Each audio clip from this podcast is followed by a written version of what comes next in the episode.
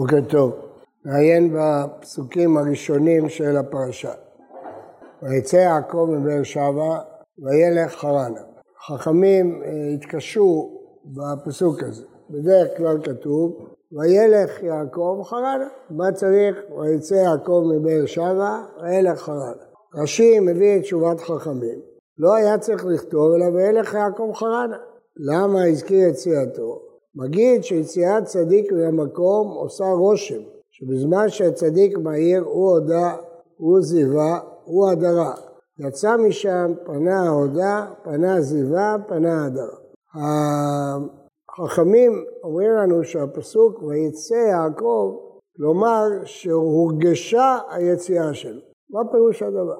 חכמים מלמדים אותנו ששהות של צדיק בעיר יש לה השפעה על כל העיר. והעזיבה שלו את העיר, היציאה שלו, יש לה השפעה על כל העיר. למרות שאנשים רגילים לא רואים את זה.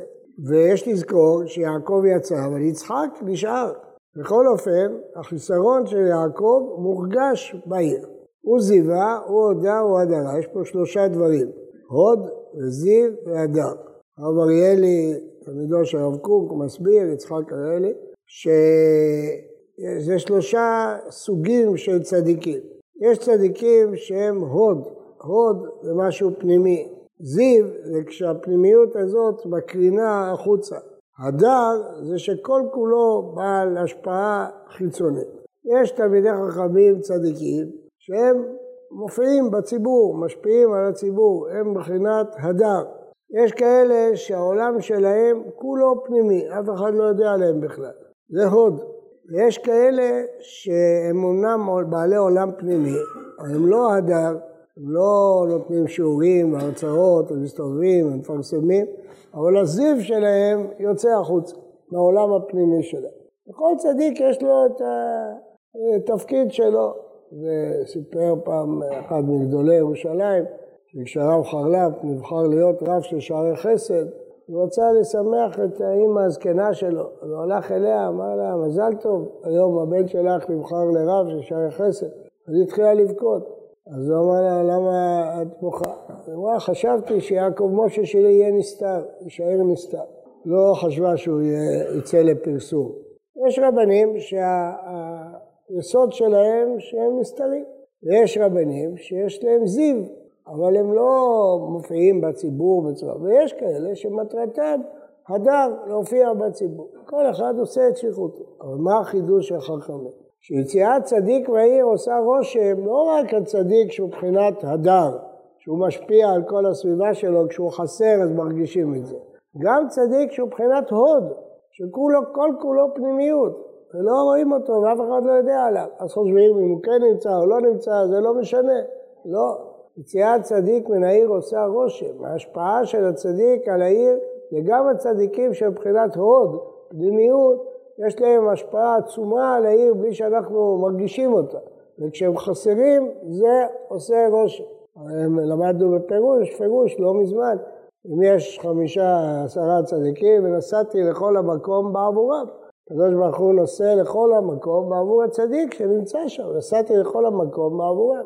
אז לכן היציאה עושה רושם. יעקב יוצא בבאר שבע, זה עושה רושם, רושם גדול. יעקב עכשיו חסר בארץ ישראל.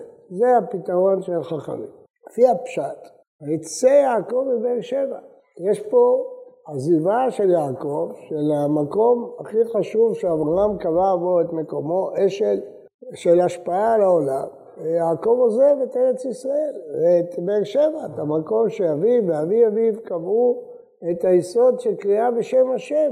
וילך חרן, זה בעיה אחרת, שהוא צריך ללכת לחרן, אבל קודם כל, שהוא עוזב את ארץ ישראל. והעזיבה הזאת של ארץ ישראל קשה לו, ויצא יעקב מבאר שבע. סיפר לנו היום, שבת היורצייט של מורנו ורבנו, בן ציון פריימן, זכר צדיק לברכה. הוא סיפר לנו שהוא הרב חרל"פ, שהזכרתי אותו קודם, כתב אה, פסק הלכה אה, שלפעמים אדם צריך לצאת, אה, לעזוב את ארץ ישראל בגלל סיבות כלכליות, כמו שאמרו חכמים, ו... ארץ ישראל הולכת איתו, כיוון שזה מסיבות כלכליות, אז ארץ ישראל הולכת איתו. אז רב פריימן היה אברך צעיר, הוא היה ככה נלהב מארץ ישראל, והוא כעס על זה, אז הוא אמר שהוא הלך לרב חרל"פ. אמר לו, הפסק הזה יכולים להתעלות בו רבים לעזוב את הארץ. אז בימים ההם היה רעב גדול בארץ. והיו הרבה שנאלצו לנסוע לאמריקה, עזבו את הארץ. אז הוא אמר לרב, הפסק הזה שלך יכול לגרום.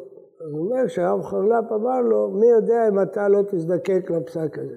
באמת אחרי עשרות שנים אשתו חלתה והיה צריך לנסוע לשוויץ, ואז הוא אומר, נזכרתי בפסק הזה של הרב חרל"פ, שמי שמוכרח לצאת, ארץ ישראל יוצאת איתו. ושמענו מה בן ציון פריימן זכר צדיק יברך. אבל בכל אופן, יעקב מרגיש שהוא מוכרח לצאת במצוות אביו ואמו, גם פיקוח נפש, אבל הוא מרגיש שהוא עוזב את ארץ ישראל. ויפגע במקום. הביטוי ויפגע הוא יוצא דופן. פגש פתאום את המקום. הביטוי היוצא דופן הזה הביא את חכמים לכל מיני פירושים, מה פירוש הוא פתאום פגע במקום. אבל הפירוש היותר מפורסם, שזה לשון תפילה. אבותינו פירשו שתיקן תפילת ערבית. אז למה ויפגע? כי תפילת ערבית רשות, היא לא חובה. למה? כי בעצם אה, יש שתי תפילות, שחרית זה בהנץ החמה, ומנחה זה בשקיעת החמה. למה דווקא בשני הזמנים האלה? הרב קוק בעולת ראייה מפרש שהתפילה היא התעוררות רגשית והרגש של האדם מתעורר כשהוא רואה דברים מרשימים, דברים יפים. כשאדם רואה זריחה, הנפש שלו מתעוררת, הוא יכול להתפלל להשם. כשאדם רואה שקיעה יפה, גם כן הנפש שלו מתעוררת. אנחנו היום לא עושים את השקיעה, מכיוון שכתוב שלייט, החכמים הקפידו על מי שמתפלל עם השקיעה, בגלל שהוא יאחר את הזמן. אבל בעצם תפילת מנחה הייתה צריכה להיות עם השקיעה. כמו שתפילת שחרית עם הזריחה, עם הנצח חמה, תפילת מנחה הייתה צריכה להיות עם, יראוך עם שמש, עם זריחת השמש ועם שקיעת השמש. למה? כי זה השעות שמעוררות את האדם להתרגשות. לפי הפשט אפשר להגיד שזה נגד עובדי השמש, שעבדו לשמש, אנחנו מתפללים להשם בשעה שזריחת השמש או השמש, מתפללים להשם. אבל זהו, שתי תפילות. יעקב תיקן תפילה שלישית בלילה. מה זה התפילה הזאת בלילה? זה לא זריחה וזה לא שקיעה.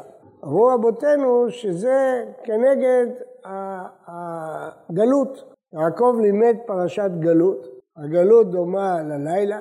יעקב רצה לומר שגם בלילה האדם קשור לקדוש ברוך הוא. גם כאשר אנחנו בגלות, הקדוש ברוך הוא לא עוזב אותנו, כמו שהנביא יחזקאל אומר, ויהי להם למקדש מעט. בתי כנסיות ובתי מדרשות של בבל היו למקדש מעט, ויהי להם למקדש מעט. לכן יעקב תיקן תפילת ערבית, לכן זה רשות, לא תמיד תהיה גלות. ויפגע במקום, זה משהו ארעי. הוא רצה לתקן לטובת הגלות, שגם בגלות אדם ידע שהשם איתו.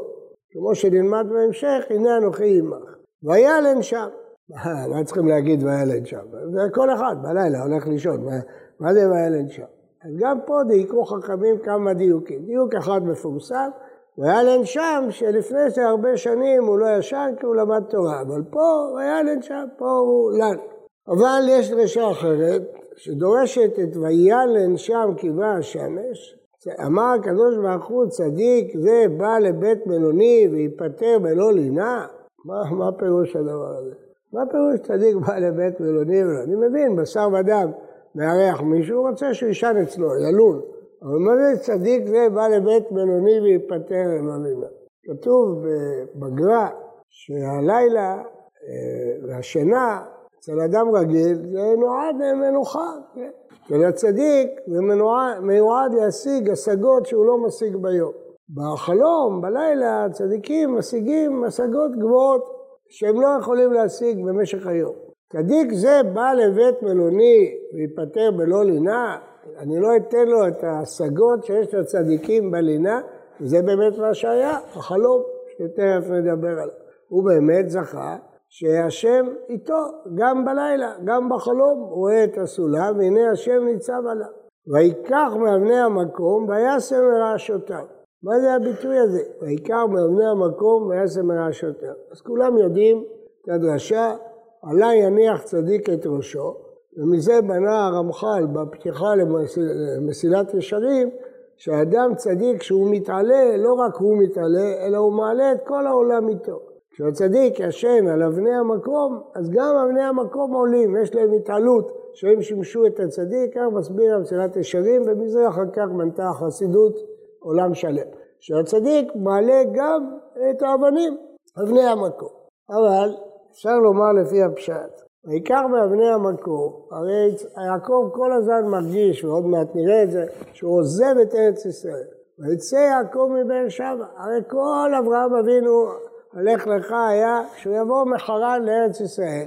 והנה יעקב הולך להפך, תנועה בדיוק הפוכה. במקום אברהם שבא מחרן לארץ ישראל, יעקב נאלץ לעזוב את ארץ ישראל וללכת לחרן. אז הכאב הזה הוא גדול. ויקח מאבני המקום. הוא רצה להרגיש עוד קצת את ארץ ישראל. ויקח מאבני המקום וישם מרעשותיו. רב שליה דיבר אתמול על אלה שיוצאים לחוץ לארץ בלי לחשוב ובלי מחשבה. יעקב אבינו לפני שהוא יוצא בהכרח, הוא לוקח באבני המקום ויעשה ברעשותיו כדי להרגיש את האבנים של ארץ ישראל. הרי זה פסוק מפורש, כי רצו עבדיך את אבניה ואת עפרה יחודנו. רצו עבדיך את אבניה, האבנים של ארץ ישראל, מבטאות בשביל יעקב את הפרידה מארץ ישראל. ויקח מאבני המקום וישם מרעשותיו. ככה הוא נפרד בארץ ישראל. וישכב במקום ההוא. וישכב במקום ההוא, זה לא סתם ביטוי, זה ביטוי של אה, ישיבת ארץ ישראל. הוא ישן על אבני ארץ ישראל, וישכב במקום ההוא, זה יישוב ארץ ישראל. והיה חלום, והנה הוא חולם. מה הוא חולם? אומר הרב שפת אמת, אין מראים לו לאדם, אלא מהרהורי ליבו. על מה האדם חולם בלילה? על מה שהוא חשב ביום. מה חולם יעקב? סולם מוצב ארצה, ראשו מגיע השמיימה, והנה מלאכי אלוהים עולים ויורדים בו, אומר שפת אמת. סימן שאלה היו המחשבות שלו. המחשבות שלו היו כל הזמן קבועות באלוקים, קבועות בעלייה לאלוקים, ולכן כשהוא בלילה זה מה שהוא חולם. אילו המחשבות שלו היו על דברים של מה בכך, על דברים שבני אדם רגילים חושבים, אז גם החלומות הם על אותם דברים שאתם חושבים. אבל מי שחולם סולם מוצב ארצה ומלאכי אלוהים, סימן שזה העולם שלו, בזה הוא מונח, בזה הוא מונח, זה מה שהוא חולם. אז מראים לו מהרהורי ליבו, מראים לו מהשמיים, אבל מראים לו לפי הדרגה שהוא נמצא בה, לא מראים לאדם לפי דרגה שהוא לא נמצא בה. לכן כשתלמיד חכם לומד כל היום תורה, בלילה הוא חולם על דברי תורה, זה העולם שלו, זה האישיות שלו, זה כל, כל מה שהוא עושה כל היום. אז בלילה הוא חולם מהרהורי ליבו, אז נותנים לו השגות בתורה. כיוון שזה העולם שלו. יעקב אבינו, אומר השפת אמת, אם אתה רואה מהחלום שהוא חולם דברים כאלה גבוהים, סימן שזה זה מה שהיה לו כל היום, בסולם, סולם מוצב ארצה. אבל המדרש אומר, והנה מלאכי אלוהים עולים ויורדים בו ביעקב. מה הפירוש? הפירוש הוא שכל הנהגת העולם, העלייה והירידה, תלויה באדם. עולים ויורדים בו. האדם הוא היחיד שיכול להפעיל את כל הגלגלים שהעולם מונע על ידם. כל העולם כולו אין לו בחירה. האדם היחיד שיכול לבחור בין טוב ורע, כשהוא בוחר בטוב, הוא מניע את כל המלאכים שעולים ויורדים, הכל תלוי בו, הכל תלוי באדם. האדם הוא המניע, הצדיק יסוד עולם, הוא היסוד של העולם, הוא מניע את כל, את כל מה שקורה בעולם, כל התנועות הרוחניות בעולם. אחרי אלוהים עולים ויורדים הנה השם ניצב עליו ויאמר, אני השם אלוהי אברהם אביך ואלוהי יצחק, הארץ אשר אתה שוכב עליה לך אתננה וזרעך. רואים מכאן את מה שאמרנו קודם, שיעקב הרגיש הרגשה קשה שהוא עוזב את ארץ ישראל והולך לחרן, הפוך מאברהם אבינו, שכל המטרה הייתה להביא אותו לארץ ישראל, ואמרנו שארץ ישראל היא היסוד של כל העבודה של אברהם שבחרו בו להקים אומה בארץ ישראל, והנה יעקב נאלץ לעזוב את הארץ. הוא שוכב על האבנים, והקדוש ברוך הוא רואה את כאבו של יעקב, הוא אומר לו, הארץ אשר אתה שוכב עליה לך אתננו וזרעך.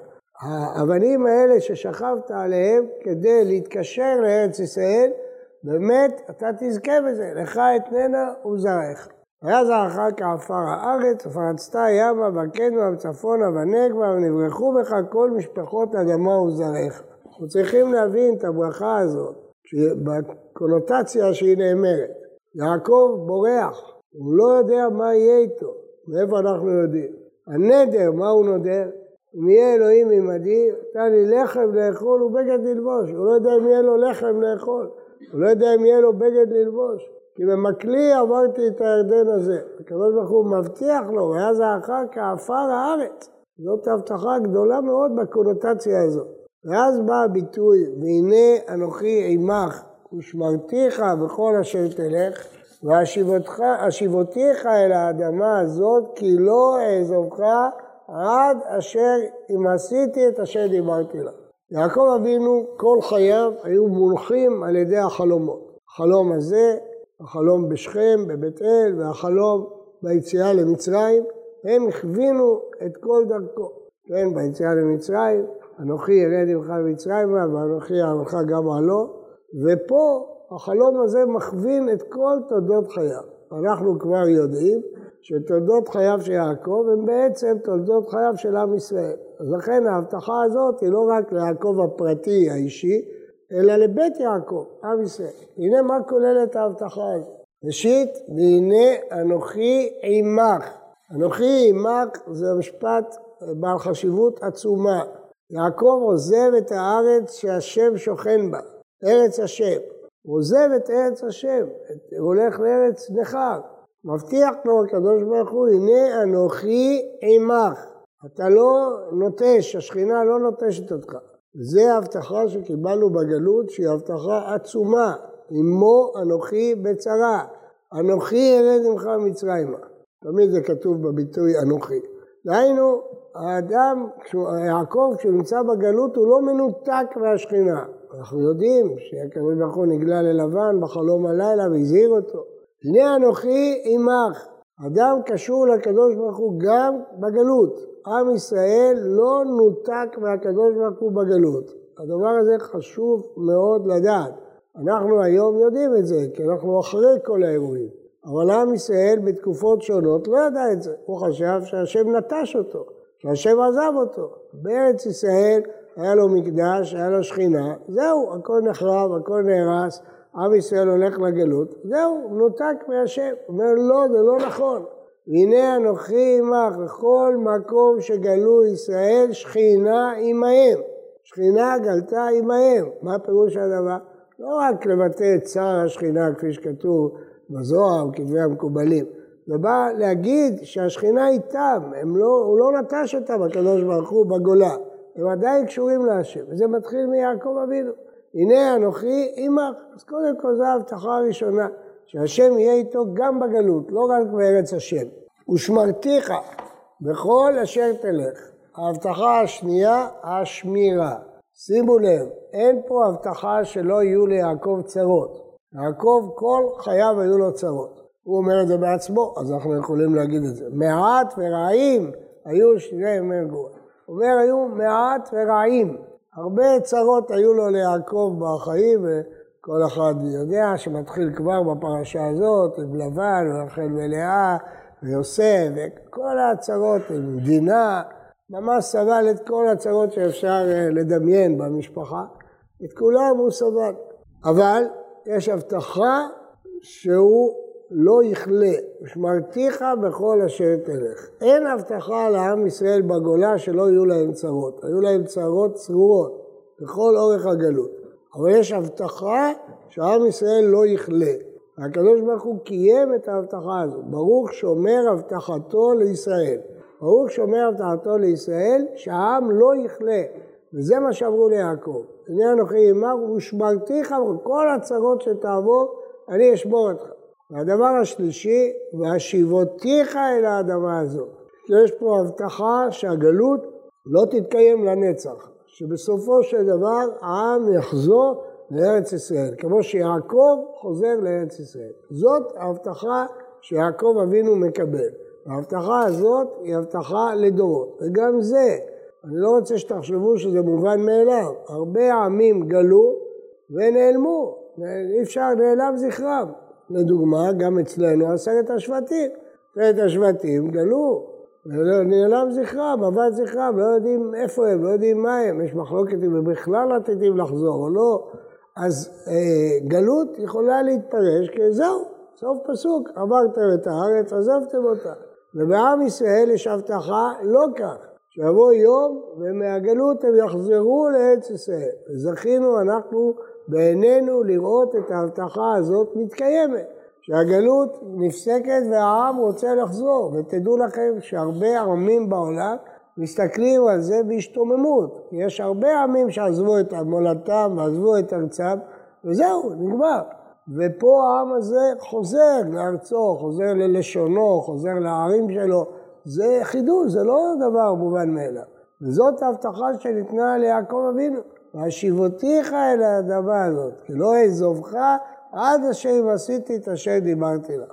כמובן יעקב מתרגש מאוד מהחלום הזה, ויקץ יעקב משנתו, ויאמר אכן יש השם במקום הזה ואנוכי לא ידעתי. אכן התברר לו שיש השראת שכינה במקום הזה, והתקיים בו ההמשך, מה נורא המקום הזה, אין זה כי אם בית אלוהים, וזה שער השמיים, ובעקבות זה יעקב נודר נדר, ואומר, ושבתי בשלום בית אבי, והיה השם לי לאלוהים.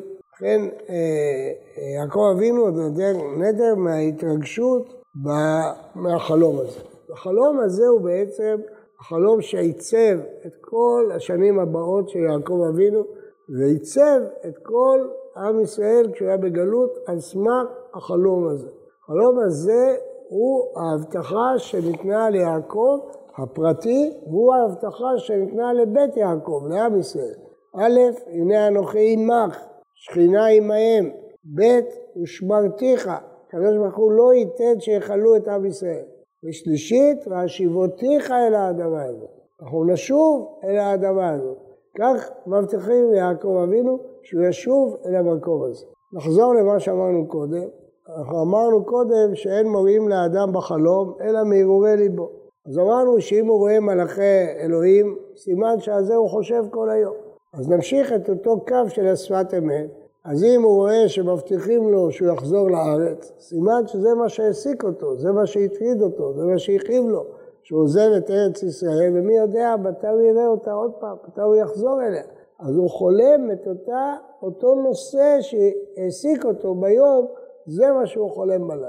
אנחנו רואים שיעקב אבינו בצאתו מארץ ישראל מעמיס עליו את כל הרגשות שאנחנו מכירים אותם היטב לאורך הדורות הרע של הגלות. הוא הגולה הראשון, אפשר לומר בלי ספק, הוא הגולה הראשון והוא מסמל לנו בגלות שלו את כל הגלות שעבר עם ישראל, את הקנאה של לבן, של בני לבן, ואשר לאבינו עשה את כל העושר הזה, את ה... רצון של לבן לעקור את הכל, כל מה שהוא עובר. אחר כך יש לנו גלות אחרת, שנייה, גלות מצרים. אבל פה זאת הגלות הראשונה. יש אומרים שזה באמת מסמל את שתי הגלויות שהיו לעם ישראל, אבל בכל אופן, פה זאת הגלות הראשונה, כשיעקב יוצא לחרן, והעיקר, לא עצם הגלות, אלא ההבטחה שמקבל יעקב אבינו בצאתו לגלות, שהיא ההבטחה שכל עם ישראל קיבל ביציאתם לגלות. ואני אומר שנית שכדי להבין את זה היטב צריך קצת לצאת מהמצב שלנו ולדמיין את המצב אז. זה לא חוכמה היום להרגיש את זה, אבל כשישראל אה, אה, נהרגים ונטבחים על ידי רומי למאות אלפים ולמיליונים והשארית הפלטה בקושי מוצאת מקום כאשר יהודים מגורשים מספרד, כאשר יהודים נרצחים באשכנז במסעי הצלב, עיירות שלמות, כאשר בגזרות תח ותת, כאשר בשואה האיומה האחרונה, לחשוב בהשיבותיך אל האדמה הזאת זה לא דבר קל. וצריך להבין, במצבים הקשים ביותר של עם ישראל הם נאחזו בידיעה של מה שנאמר פה, שמרתיך ולא יעזובך. הקדוש ברוך הוא לא ייתן שיכלו את עם ישראל. שמור עליהם ויחזיר אותם אל האדמה. ולהרגיש את זה בכל הצרות שעברו, להאחז בחלום הזה של יעקב אבינו, זה צדיק. צדיק יוצא מהעיר זה לא יציאה סתם. יציאה שעושה רושם. הוא יוצא עם כל העולם שלו, עולם של מלאכי אלוהים, עולם של אה, ארץ ישראל, של הדבקות בארץ ישראל, כך מאבני המקום, נשן עליהם, להתקשר לארץ ישראל, כי רצו עבדיך תבניה ותעפרה יכוננו. זה יציאת צדיק מהעיר, זה המושג איך יעקב עוזב את באר שבע. אנחנו יודעים גם כשהוא חוזר, בני מלאכי אלוהים מקבלים את, את פניו, מחניים, שתי מחנות של מלאכים. זאת הדרגה של יעקב אבינו של צדיק, שהוא כל כולו קשור באלוקים. היום שלו והלילה שלו והחלום שלו, כולו קשור בסולם שמוצב ארצה וראשו מגיע השמיים. מצוות, מצוות יישוב ארץ ישראל זה מוצב ארצה, זה מצווה בארץ. לנטוע עצים, לבנות בתים, לשבת בת, אבל ראשו מגיע השמיימה. הקדושה של ארץ ישראל מגיעה עד השמיים, ארץ השם, כפי שדיברנו בפעם שעברה, ארץ שהשם שוכן בה. מוצב ארצה ונוצרו מגיע השמיימה. הארצה, ארץ ישראל, היא מושג גשמי, אבל הראש מגיע השמיימה. הקדושה של ארץ ישראל מגיעה עד השמיים. זהו סיפור של יציאתו של יעקב אבינו. שבת שלום וברכה.